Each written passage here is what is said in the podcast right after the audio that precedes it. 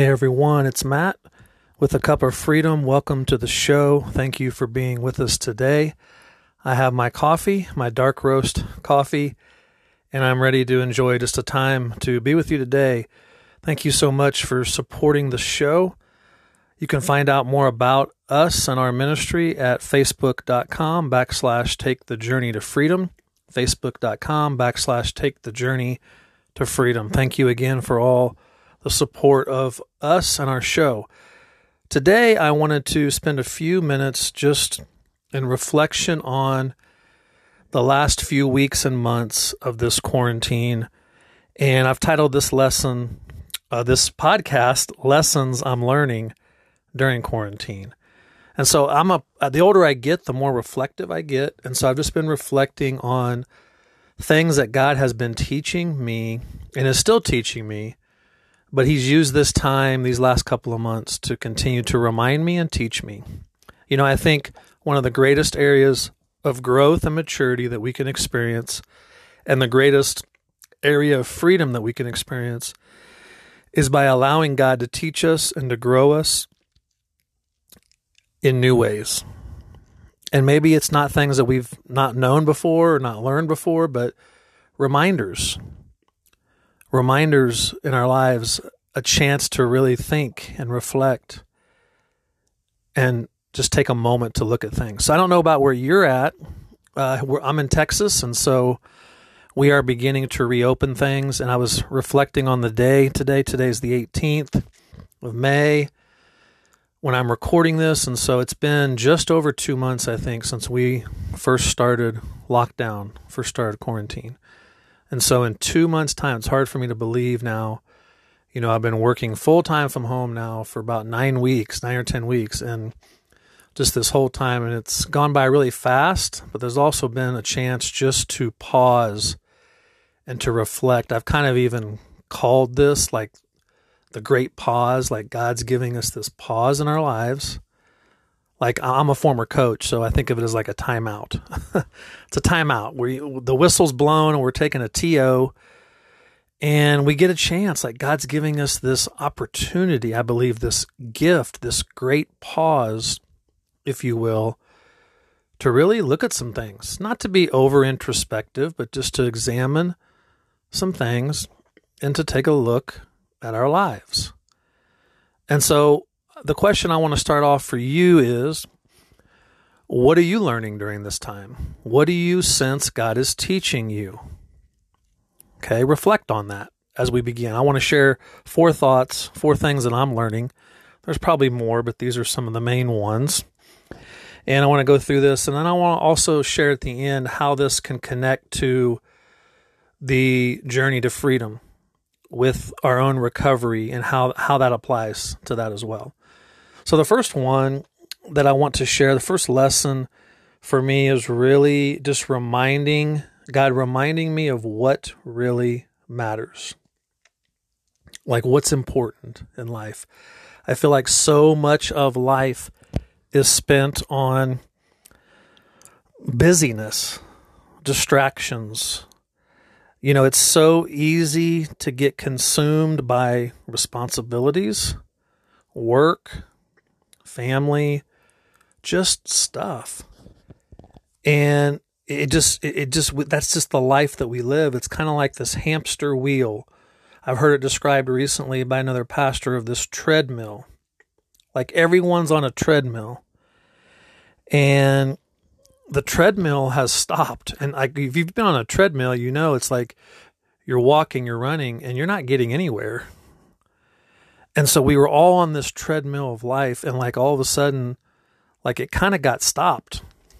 It kind of got put on pause. I mean, life still continues. I'm not talking about that, but just this whole like hurriedness, busyness. I got stuff to do. And it was kind of put on pause. And then you started hearing after you notice after a few weeks, it was like people started getting anxious and anxiety started building in. It was like people were wanting to get back on the treadmill to get back on the hamster wheel.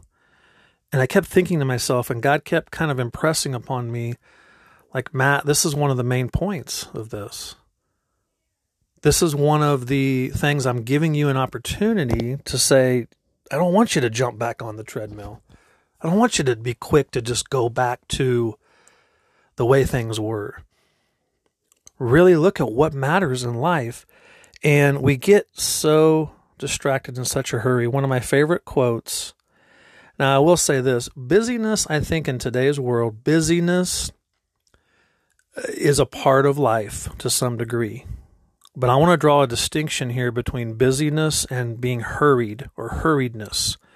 Dallas Willard, who's one of my favorite authors, he has this quote. He says, Hurry is the enemy of spiritual life in our day. You must ruthlessly eliminate hurry from your life. This is a quote that I keep by my desk, uh, and I reflect on this a lot. He's saying, Hurry, not busyness. We're all going to have things to do. It's not about not having things to do. But you know the difference when you're busy and when you're hurried. You can feel your body, you can feel your spirit, your soul tensing up. Like when I'm in a grocery store and I'm in a hurry and all the lines are backed up and all the cashiers seem like they're going really, really slow. Can't you feel yourself sometimes? I know I can feel myself like, ooh, hurried. Like, hurry up, hurry up. And and one of the things is think about like the next time you're in traffic. I, you know, I haven't really sat in traffic for like two months. I, I did this past Friday. I was in some traffic and it reminded me of like, oh man, I don't, I didn't miss this at all. Like I didn't miss this, like having places to go, honestly. I really didn't. And it just made me think about how much of my life have I actually probably spent sitting in traffic. And so, this distinction between busyness and hurriedness, I think we're all going to have stuff to do, but being hurried. And so, God has given us this opportunity of like, okay. And, he, and Dallas Willard says, ruthlessly eliminate hurry. So, that's like our responsibility. Like, we're going to have things to do. There's responsibilities to do, there's work to do, of course. But what really matters? I think a lot of us are busy and hurried doing things that maybe don't matter all that much.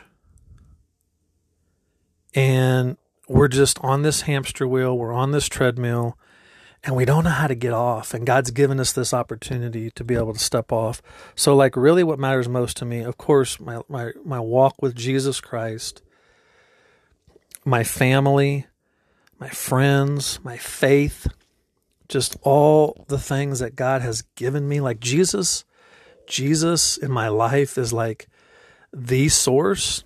And then the way I look at it, like everything else is just icing on the cake. But it's shown me how easily it is for me to get distracted, for me to get hurried, for me to be caught up in all these things and to not really be able to focus on what matters most. So it's given me this renewed sense, this renewed appreciation of what's right in front of me and what really truly is valuable and what really truly is going to last. So, what about you? Have you had a chance to think about that? The second one I want to talk about is just the lesson I'm learning is gratitude, like God giving me a deeper sense of gratitude and contentment, gratefulness for the season of life.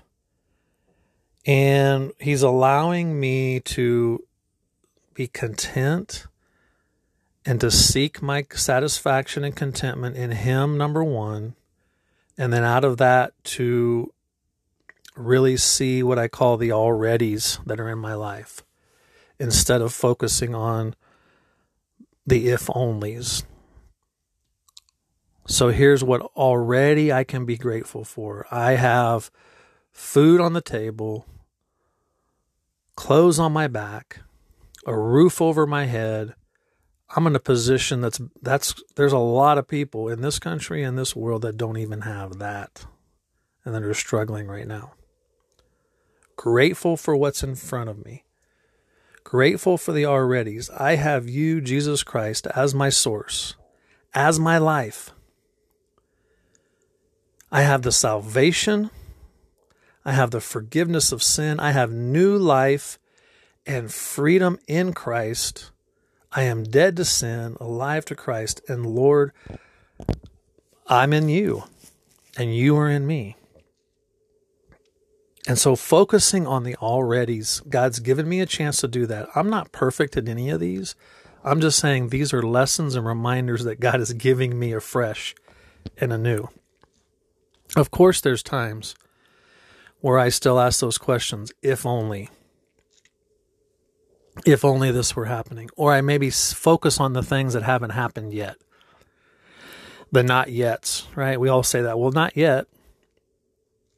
I'll be content when this happens. I'll be grateful when this is taking place. And I really, truly believe that God is calling me and He's calling each of us to be grateful and content in the moment. Choose today this gratitude. So, what about you? Have you had a chance to look at your level of contentment? You know, I do believe that crisis and challenges are revealing in our lives. They really reveal to us what we have placed value in, what we have placed importance in, what we really do choose to focus on is what really matters. It's a chance of revealing to us, you know, where we're putting our faith and our hope. Are we putting our faith and hope in the things of this world? Or ultimately, are we putting our faith and hope in the promises of God through Jesus Christ? That can be a very freeing thing. We talk about freedom in Christ, being content and grateful, even in the alreadys of this moment and the challenges, and not in this rush to like get back to whatever the normal is, to live each day. And that leads me to my next one. This, this lesson of learning and God reminding me that life is precious. And not only is life precious, but life is short. I think about, you know, how fast things are going. I mean, some and sometimes it thinks like we. I think it's been. This has been like two years, not two months.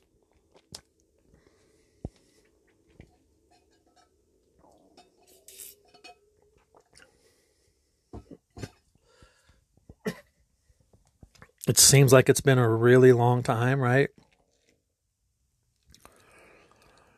But life has just been a blur sometimes, and it's gone by so fast.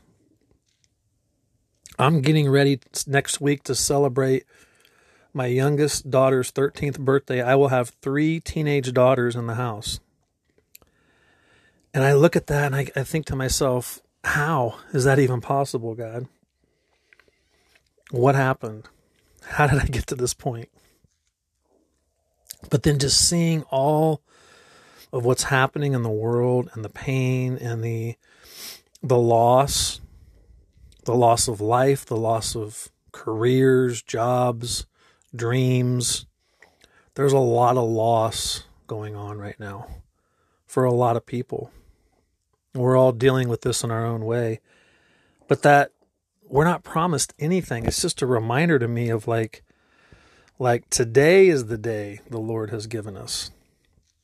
Rejoice in the Lord today.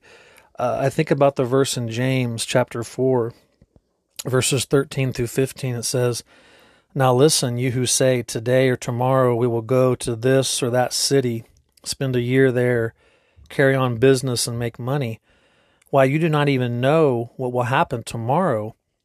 What is your life? You are a mist that appears for a little while and then vanishes. Instead, you ought to say, If it is the Lord's will, we will live and do this or that.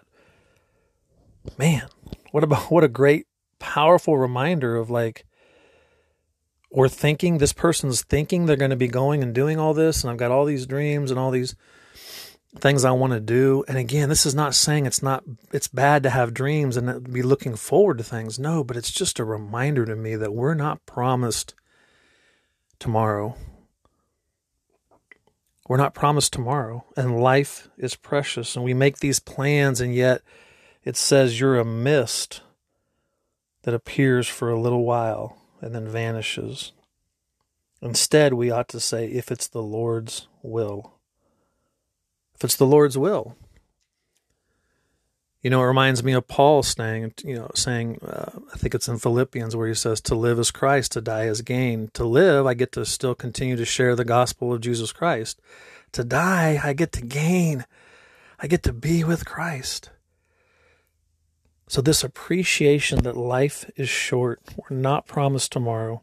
Today is a gift, tomorrow is not promised. And so, one of the things I've done, and I've actually been doing this over the last couple of years, as I came out of a really dark season of depression, I began to pray this simple prayer as God began to renew me and teach me some things and show me some things out of that season. I began to say this one line simple prayer that He actually teaches His disciples, and it was simply this Lord, give me today my daily bread. Give me today my daily bread. And I just began to start saying that and focusing on that. It's so easy to think ahead, to think of tomorrow, next week, next month, next year. I think about all of the people who are not able to experience graduations the way they would have, weddings canceled, family events, all of these things. Like a few months ago, that would have never even been on their radar, that they would have had to miss that. But it's the reality that we're living in. And so again, we make these plans. We think this is the way it's going to be. And yet God says, today is the day. It doesn't mean it's wrong to make plans again. It's not what I'm saying. Please don't hear me to say that. But it's just been a reminder to me, even over these last few years, of just saying, God, give me today my daily bread. Provide for my needs today. I would encourage you to think about that. Are you constantly thinking to the next thing or looking to the next step? It's okay to be sad and to mourn the losses. I want you to hear me on that. It's okay to mourn the losses. If you weren't able to celebrate a graduation, be sad about that. Mourn that. I mourn with you on that. But then pray this prayer God, give me today my daily bread. I can still choose joy. I can still choose contentment. I can still choose gratefulness. And that's freedom. That's freedom, brothers and sisters. That's freedom because then when we we choose the other thing, we go the other way of ungratefulness, of discontentment, of bitterness, anger, whatever that may be. It's bondage, it's slavery. The fourth one I want to talk about is really, I think, probably one of the biggest lessons I'm continuing to learn is this, what I call illusion of control.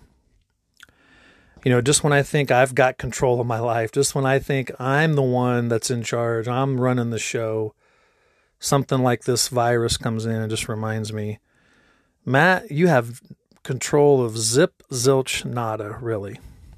Now, I want to explain this in a little bit, but really, I don't have control over much.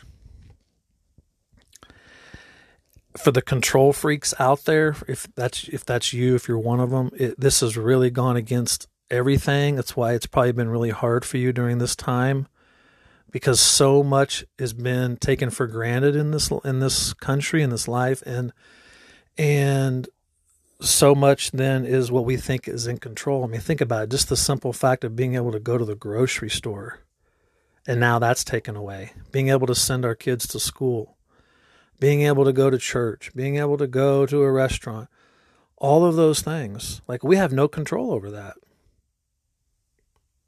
And we took them for granted. Uh, having supplies in the grocery stores, toilet paper, right? Like having control over toilet paper has been the biggest commodity over these last couple of months, I think and like we have no control over whether they were in the stores or not.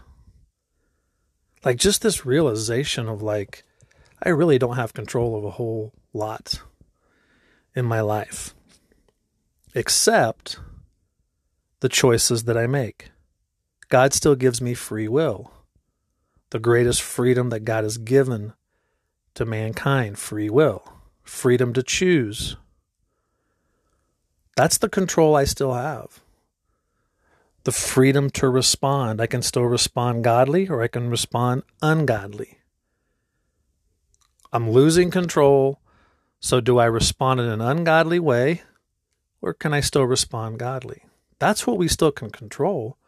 But circumstances, viruses, whether the state, whether the, the restaurants open up and businesses open up, and uh, sometimes even the fact of my job and my, my work, can I even control that? My, my oldest daughter lost her job during this. She had no control over that.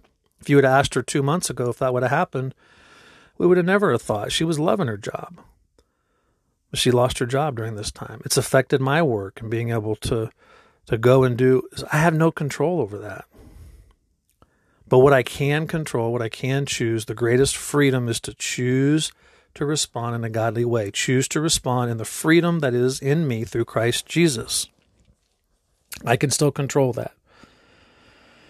And maybe, just maybe, God is using this time to get you to give up control and to trust Him. Maybe He's simply asking you, Will you trust me? Will you trust me?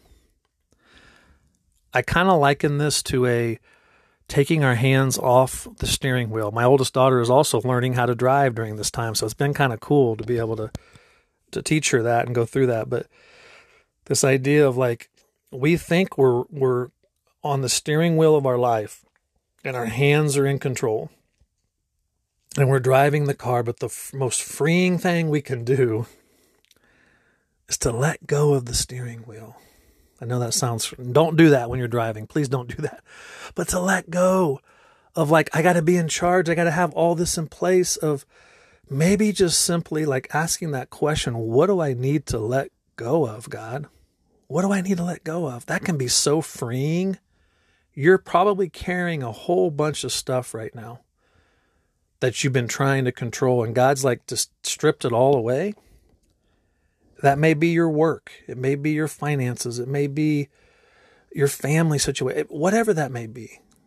And it's just like it's kind of been stripped away, and you don't really have much control of it. And so now it's like, what do I do? What do I need to let go of?